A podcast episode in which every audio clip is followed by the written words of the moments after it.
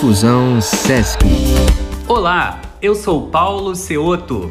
Estamos começando mais um Difusão Sesc, que tem como objetivo compartilhar ideias e experiências sobre os mais variados temas da atualidade.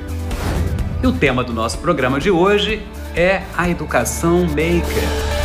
E para falar sobre o assunto, recebemos Débora Garófalo, coordenadora do Centro de Inovação da Secretaria de Educação do Estado de São Paulo. A Débora recebeu diversos prêmios importantes pelo trabalho desenvolvido na educação pública. Em 2019, foi a primeira mulher brasileira e a primeira sul-americana a chegar entre os top 10 do Global Teacher Prize, o Prêmio Nobel da Educação, sendo considerada uma das 10 melhores professoras do mundo. E contamos também com a presença do professor Charles Pimentel, professor de matemática no Polo Educacional SESC. E nossos dois convidados de hoje são representantes, os únicos representantes brasileiros, no grupo atual de educadores do Fab Learn, um programa global da Universidade de Colômbia, dos Estados Unidos, que promove a educação maker. Sejam muito bem-vindos, pessoal! Olá a todos, para mim é uma alegria muito grande estar aqui com vocês para discutir um tema tão relevante que é a educação maker. Obrigado, professor Charles. Olá, muito obrigada, Paulo. Olá, Charles, um prazer estar aqui com vocês, falando sobre educação maker, mas também desmistificando, encontrando caminhos para levar essa abordagem à sala de aula. Sou eu que agradeço, professor Charles, e a professora Débora também. Bem, para começar nosso programa de hoje, eu vou começar perguntando, a, a, a talvez a Débora pudesse comentar para a gente, o que é a educação maker exatamente e por que, que ela é tão importante? Obrigada, Paulo. Primeiramente, né, a, a educação maker, a abordagem maker, ela é algo bem antiga, né? Se a gente olhar para a história do movimento maker, ela se iniciou, na verdade, em grandes garagens, garagens pelo nosso mundo aí afora, onde se criou essa cultura do fazer, né? De trabalhar com as mãos, ou aquela velha expressão do faça você mesmo. E mais recentemente, pelo menos assim, desde os anos 2010, ali por volta desse, desse período, ganhou grande força, não que não existisse, mas ganhou uma grande força na nossa educação. Justamente por está resgatando essa questão do lúdico para os nossos estudantes. Ter a oportunidade de transformar o aprendizado, trazendo essa questão do lúdico em todas as etapas e séries da nossa educação. Principalmente porque o estudante ele tem a oportunidade, através das metodologias ativas, né, que visa tirar esses meninos e meninas da passividade, trazê-los ao centro do processo de aprendizagem, essa cultura do fazer, de explorar as diferentes áreas do conhecimento em projetos que são reais, podendo ou não trazer o território educativo, podendo ou não resolver um problema do cotidiano, mas principalmente dando a oportunidade deles vivenciarem, deles criarem os seus próprios objetos. E a cultura make ele era um grande guarda-chuva da nossa educação advinda, principalmente nesses momentos, da educação 4.0, ou seja, dessa revolução industrial que estamos vivenciando, onde cada vez mais estamos falando de colaboração, de empatia, mas também de um mundo que as tecnologias digitais estão muito presentes. Sim. Sejam desde a informação da inteligência artificial, do IoT, a robótica e a cultura maker, ela é um grande guarda-chuva para a gente começar esse trabalho na educação porque ele visa o trabalho com as mãos, mas visa também que de forma gradual esses estudantes vão podendo ali lidar com diversas situações, trazendo aprendizados que são realmente importantíssimos, desenvolvendo habilidades socioemocionais nessa cultura do fazer. Sim, é, é, são muitos amplos os aspectos, realmente, né? E em termos, assim, da, da sua aplicação, professor Charles, como é que é a educação maker pode contribuir para o processo de aprendizagem? A professora Débora traz um ponto que eu acho assim fantástico sobre a educação maker, que é o estudante no centro do seu aprendizado. Entendo Sim. que quando o estudante ele se percebe como coautor do seu processo educativo, quando ele tem esse protagonismo no momento que ele está aprendendo, isso faz toda a diferença, porque é, ele desenvolve autonomia. E quando a gente desenvolve autonomia, é maravilhoso. Eu creio que todos nós somos um pouco makers, né? Temos os makers culinários, né? temos os makers botânicos, né? Todos nós gostamos muito de botar a mão na massa e fazer alguma coisa, criar alguma coisa. Isso é muito mesmo ser humano. E Sim. o estudante não é diferente. Então, quando ele tem essa oportunidade de desenvolver ações que ele protagoniza, que ele realiza em parceria com o professor. O professor sai daquele papel de centro da sala de aula e ele está ali junto do estudante, trabalhando em parceria no processo educativo. Isso faz toda a diferença. E a partir daí o estudante tem um interesse diferenciado por aprender, porque ele quer resolver um problema, né? Muitas das vezes a educação maker ela vai perpassar pela solução de problemas, desenvolvimento de projetos. Então o aprendizado se torna é, significativo, né? É um aprendizado ativo. O estudante ali não só recebendo, mas o estudante sendo colaborador em sala de aula. Nós vivemos hoje, Paulo, numa, numa sociedade onde, nas mídias sociais, por exemplo, nós somos produtores, não somos mais apenas consumidores. Né? Muitos dos nossos estudantes gostam de interagir, gostam de produzir, gostam de dar sua opinião. E a gente tem em sala de aula hoje estudantes que têm, né, na palma da sua mão ali acesso ao conhecimento. O estudante tem a, a, a informação né, imediata. Então, muitas das vezes já cheguei em sala de aula achando que eu tinha uma informação nova e meu estudante já chegava com essa informação, porque o mundo hoje é conectado. e a educação maker, ele, ela, ele tem esse viés de, de explorar, de investigar, de produzir, né? E às vezes o teu estudante pode te surpreender com uma informação que ele colheu que você ainda não tinha. Não é Paulo, é fenomenal. Sabe por quê, Paulo? É, eu sou de uma geração de professores do final do século passado que ainda tinha aquele compromisso de ser o detetor do conhecimento. Sim. Né? O sim. professor tinha que saber tudo. É, tinha que saber tudo. Você chegava numa sala de aula, se você não tivesse uma resposta para alguma pergunta, era uma situação complicada. Quando o professor vira, antes da virada do século, o avanço das tecnologias, é, e hoje a informação ela transita né, por, todos, por vários meios, o professor deixa de ser esse é, detentor absoluto do conhecimento, mas ele faz um papel de gestor ali em sala de aula. Sim. E o que, é, o que é maravilhoso nisso é entender ali que você está caminhando junto com o teu estudante. Eu já tive situações, por exemplo, em projetos desenvolvimento de projetos com estudantes, no começo eu me surpreendia, tá, Paulo? Hoje já não me surpreendo mais. Sim, sim. As, muitas das vezes o estudante vinha com uma solução tão diferenciada que aquilo me, me impactava.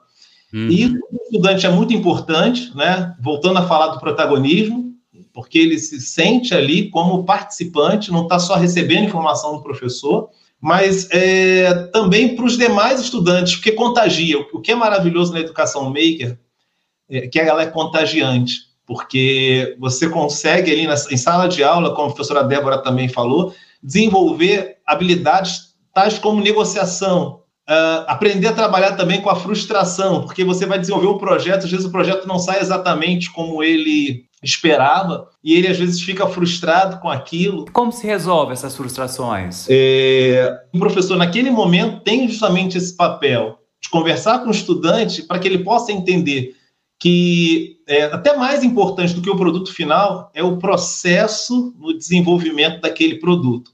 E que errar é uma maneira de você descobrir como não fazer algo. Isso é, também é, é maravilhoso, porque o estudante ele aprende com os seus acertos e com os seus erros e, o e esse ambiente ele torna ali o aprendizado muito mais prazeroso. Então, para o processo de aprendizagem, a educação maker ela faz toda a diferença, porque também tem esse viés da emoção, né, do estudante, que aquele, aquele momento fica registrado, que ele desenvolveu um projeto, que ele trabalhou colaborativamente, que ele foi um parceiro do professor aí no momento do, da, da sala de aula e no desenvolvimento que está sendo proposto para a turma.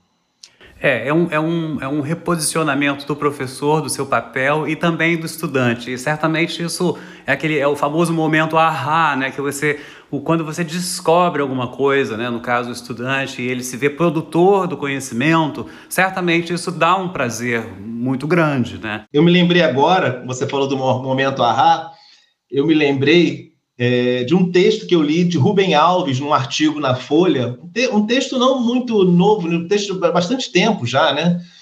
É, mas ele falava que curiosidade é uma coceirinha nas ideias. E Sim. quando você consegue proporcionar isso ali para uma criança, né, para um estudante, é, isso é maravilhoso, porque quando você coloca ali um desafio para o estudante, ele bota assim a mãozinha na cabeça daquela coçadinha, né? Tipo assim, poxa, eu quero resolver isso aqui, né? E ele fica curioso, né? Ele é estimulado ali a buscar uma, uma solução. Então, eu acho que é, a educação maker tem essa qualidade de provocar algumas coceirinhas nas ideias, né? De instigar.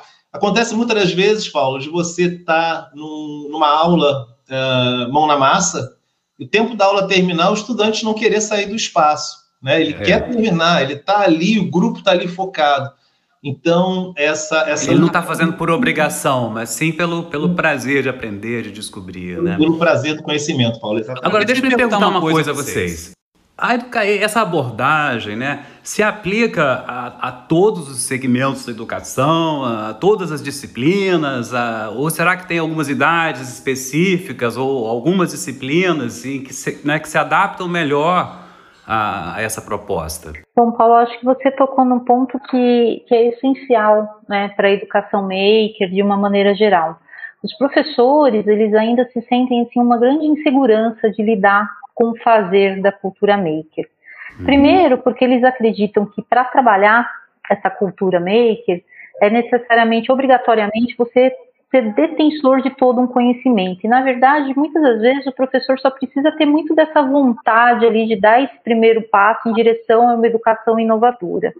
E claro que dentro do currículo, a educação maker ela pode permear diversas formas, né? Porque quando a gente entende que você está lidando com um processo que utiliza as mãos, o professor da educação infantil ele pode trabalhar muito dessa exposição, dessa, desse conhecimento, da observação dos estudantes para lidar com diversos artefatos e colocando já as crianças desde pequenininhas para construir os seus projetos. Né? Um exemplo que eu vou dar aqui é muito dessa questão que os, os pequenos, principalmente, eles estão aguçando os sons, né? então os professores podem trabalhar com essa questão de utilizar materiais não estruturados, que seriam materiais recicláveis, enfim, para construir instrumentos musicais, por exemplo. Na primeira série, né, nesse período aí dos anos iniciais, que vai desde a primeira série até o quinto ano, os professores podem trabalhar e devem a cultura maker, mas olhando um pouco pro, também para o ciclo que eles estão envolvidos, né? Professora, e na prática, como é que seria isso? Por exemplo, eu vou dar alguns exemplos aqui mais prático aí para quem está nos, nos, ouvindo, né? Da, uhum. da fase do primeiro ano até o terceiro ano, a criança ela está descobrindo o mundo, né? E olha que legal aí você trabalhar então voltado um pouquinho para essas narrativas digitais, fazendo as crianças já com alguns jogos ali de programação, trabalhar essa questão é, de noções espaciais, mas trazer também algo concreto para começar esses primeiros passos na programação. Talvez a ideia seja até criar um livro, sabe? Seja até explorar Sim dentro da programação uh, um, um, jogo, uma narrativa digital. E os maiores, por exemplo, né, a gente sabe que estudam diversos já conteúdos, os maiorzinhos, traz a questão da história, mas olha que bacana você explorar a história construindo um jogo, alguma coisa com as suas mãos que possa dar referências do nosso país, por exemplo, de mostrar através de um jogo onde as crianças podem ali desvendar curiosidades sobre o, o nosso próprio país.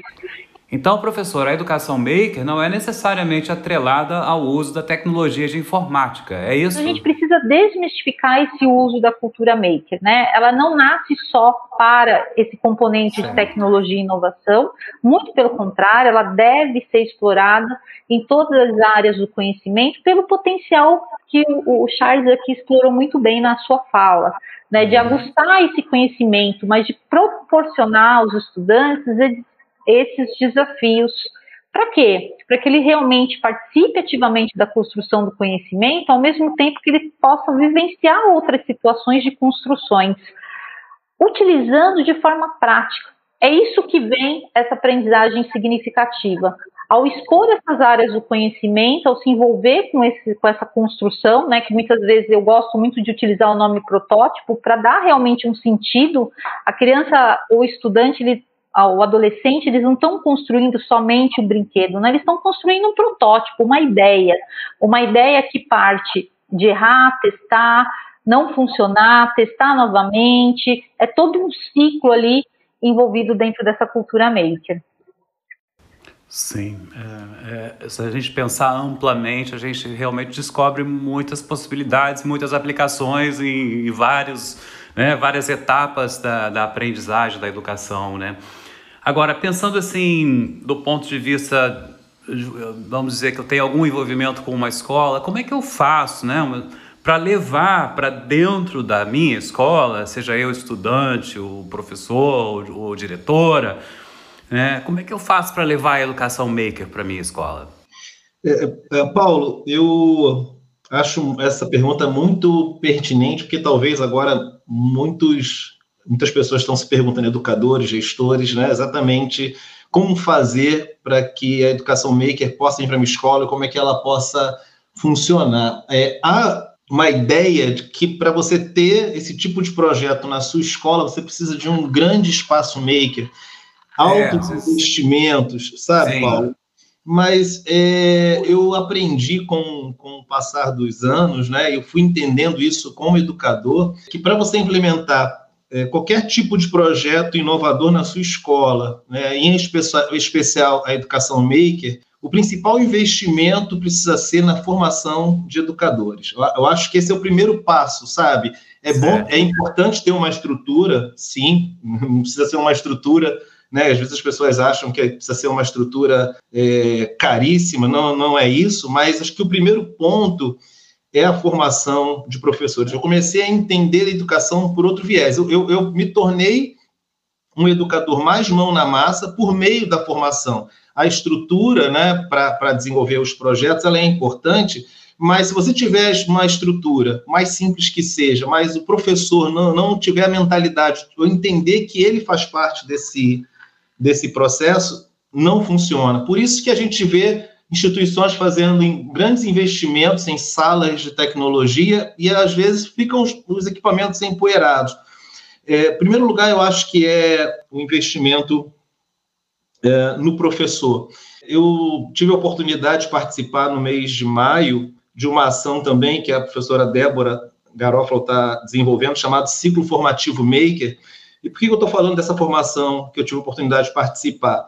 Porque eu pude ver ali professores de todas as áreas, de todas as séries, complementando um pouco o que a professora Débora falou, com muita vontade de mudar a sua aula, entendendo que a, a sua aula é, tradicional, a sua aula expositiva, é, para esse estudante que tem o conhecimento na palma da mão, quando eu falo conhecimento na palma da mão, eu estou me referindo ao, celular, né, à internet, ao acesso à informação.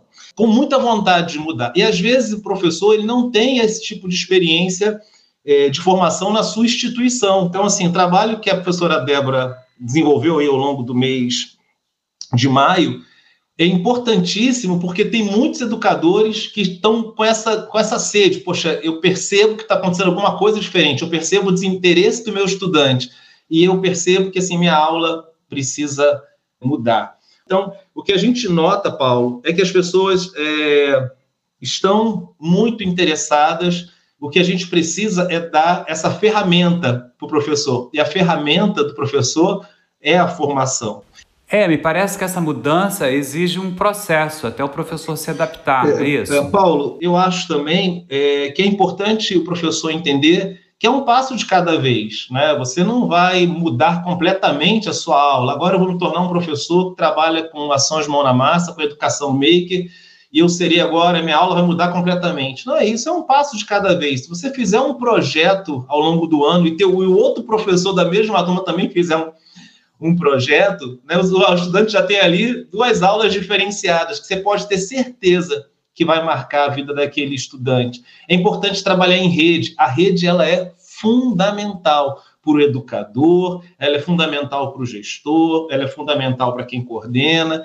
Nós vivemos hoje no mundo conectado e falando até um pouco mais sobre rede, atualmente, como você falou na apresentação, eu e a professora Débora fazemos parte do, do grupo de educadores Fab Learn Fellows, né, que são 24 educadores de 14 países, se eu não me engano, em rede, trocando ideias, falando sobre os desafios, em formação também, né? Porque a gente também passa por esse processo, né?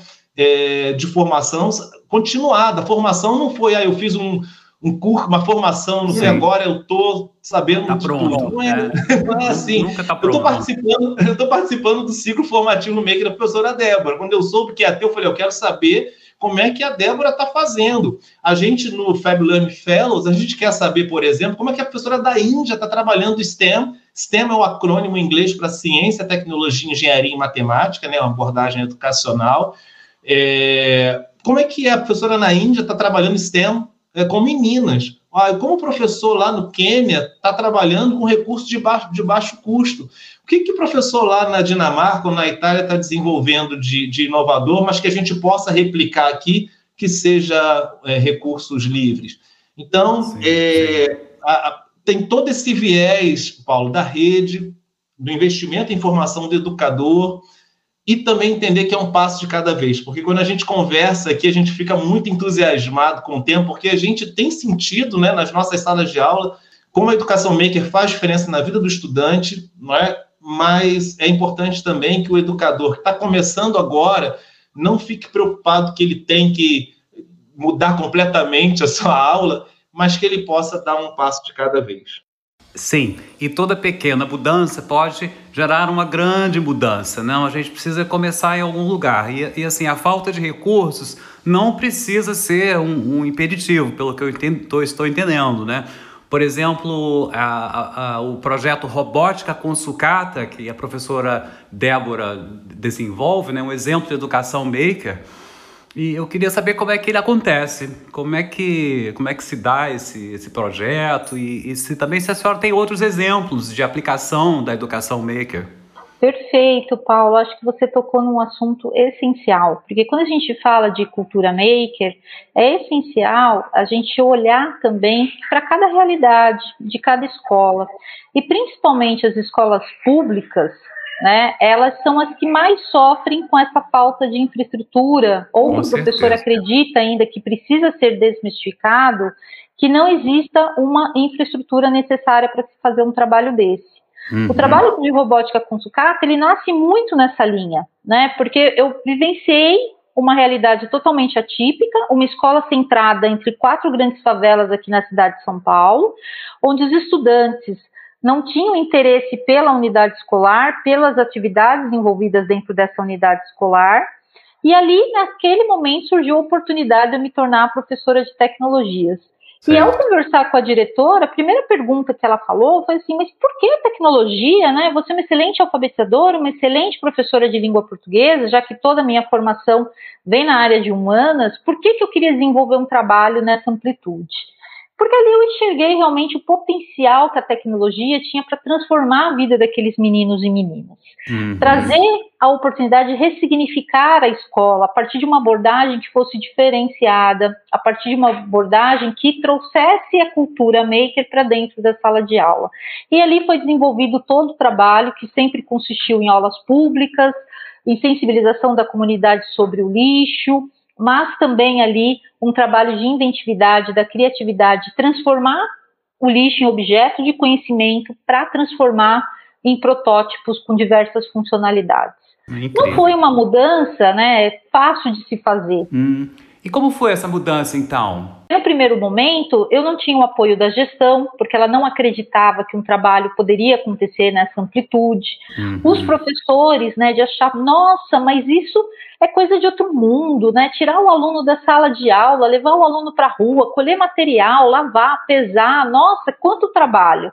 Então houve toda uma desmistificação do que poderia ser esse trabalho. E por fim, teve todo um envolvimento desses estudantes. Primeiro, daqueles que eram considerados mais indisciplinados, porque eles se identificaram. Eles poderiam partir de coisas concretas para construir coisas que realmente faziam sentido para a vida desses meninos e meninas. Depois teve um trabalho de trazer as meninas também, porque uhum. ainda há também uma grande desmistificação que a gente precisa começar a incluir meninas desde as fases aí iniciais dentro da ciência. E por fim, teve todo ali um trabalho então de envolver o território educativo, de principalmente a comunidade que também não acreditava, né? O que que isso vai fazer diferença na vida dos meninos?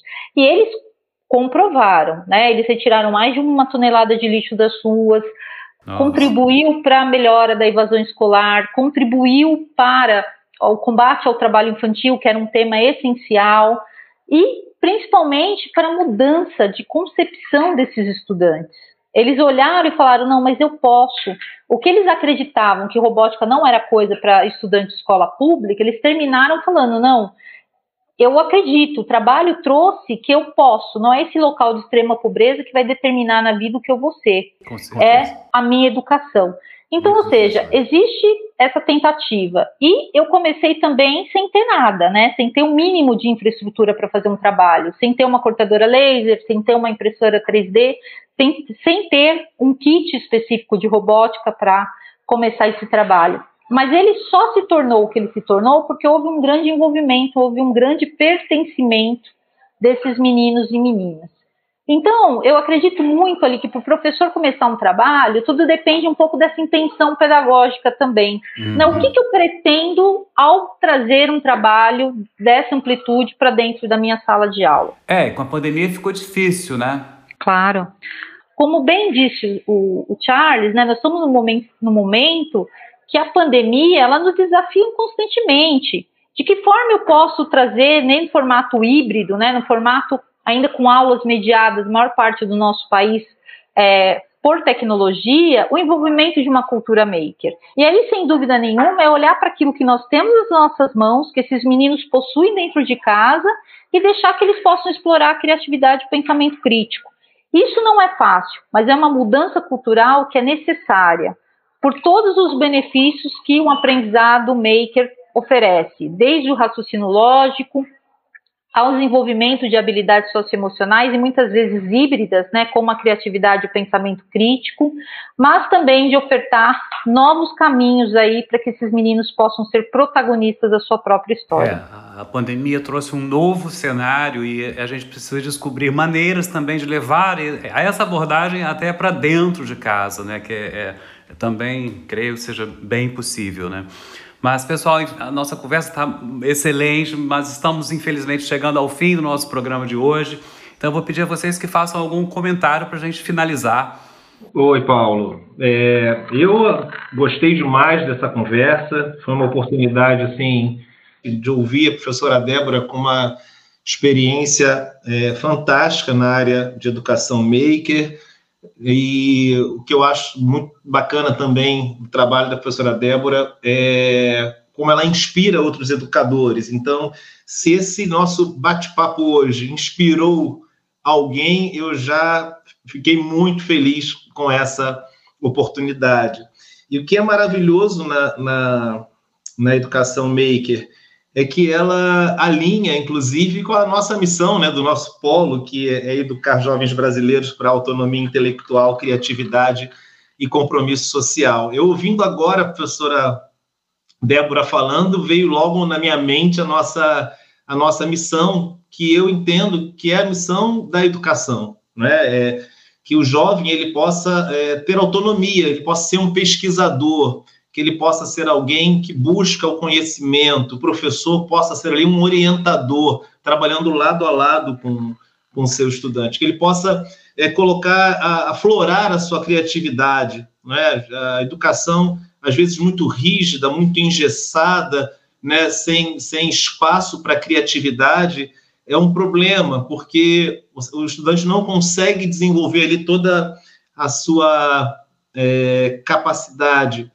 E uma educação também que olhe para o outro, né? uma educação que, que proporcione mudanças na vida do jovem, na vida da sua família e na sua comunidade. Então, eu entendo que a, a educação maker, né, a educação é, mão na massa, o estudante podendo, tendo essa oportunidade ali de desenvolver projetos, de pensar em soluções é, para o lugar onde ele vive. Não é? Então, uma educação que perpasse também pelo, pela sua realidade é uma educação é, que tem potencial de fazer toda a diferença. Então, para mim foi uma, um privilégio poder ter essa conversa aqui com vocês. Muito, muito obrigado, professor Charles. É, professora Débora, gostaria de comentar? Claro, falar também que eu me sinto privilegiada, Paulo, agradecer muito o convite do SESC para participar, junto com o Charles, que eu venho agora mais de perto acompanhando esse trabalho maravilhoso que tem realizado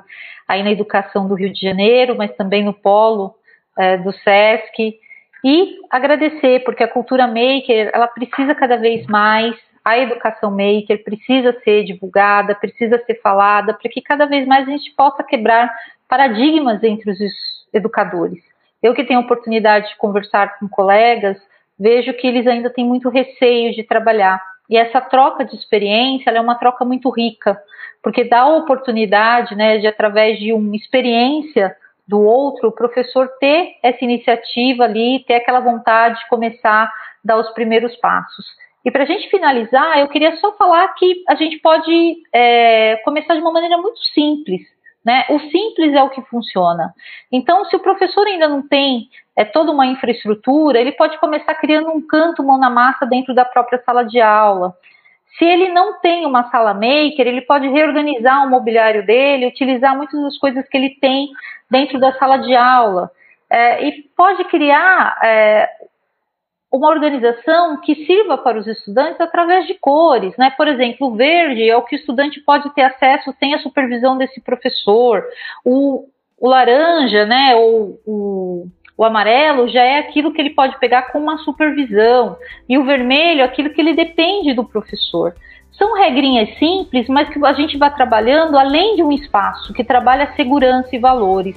E o que fica na educação maker é que podemos aprender sempre uns com os outros, professores, estudantes e gestores. Muito obrigada. Olha, sou eu que agradeço. Agradeço muitíssimo pelas ótimas ideias de vocês, pela presença também. Agradeço a todos aí que nos, nos acompanham e até o nosso próximo podcast Difusão Sesc. Difusão Sesc.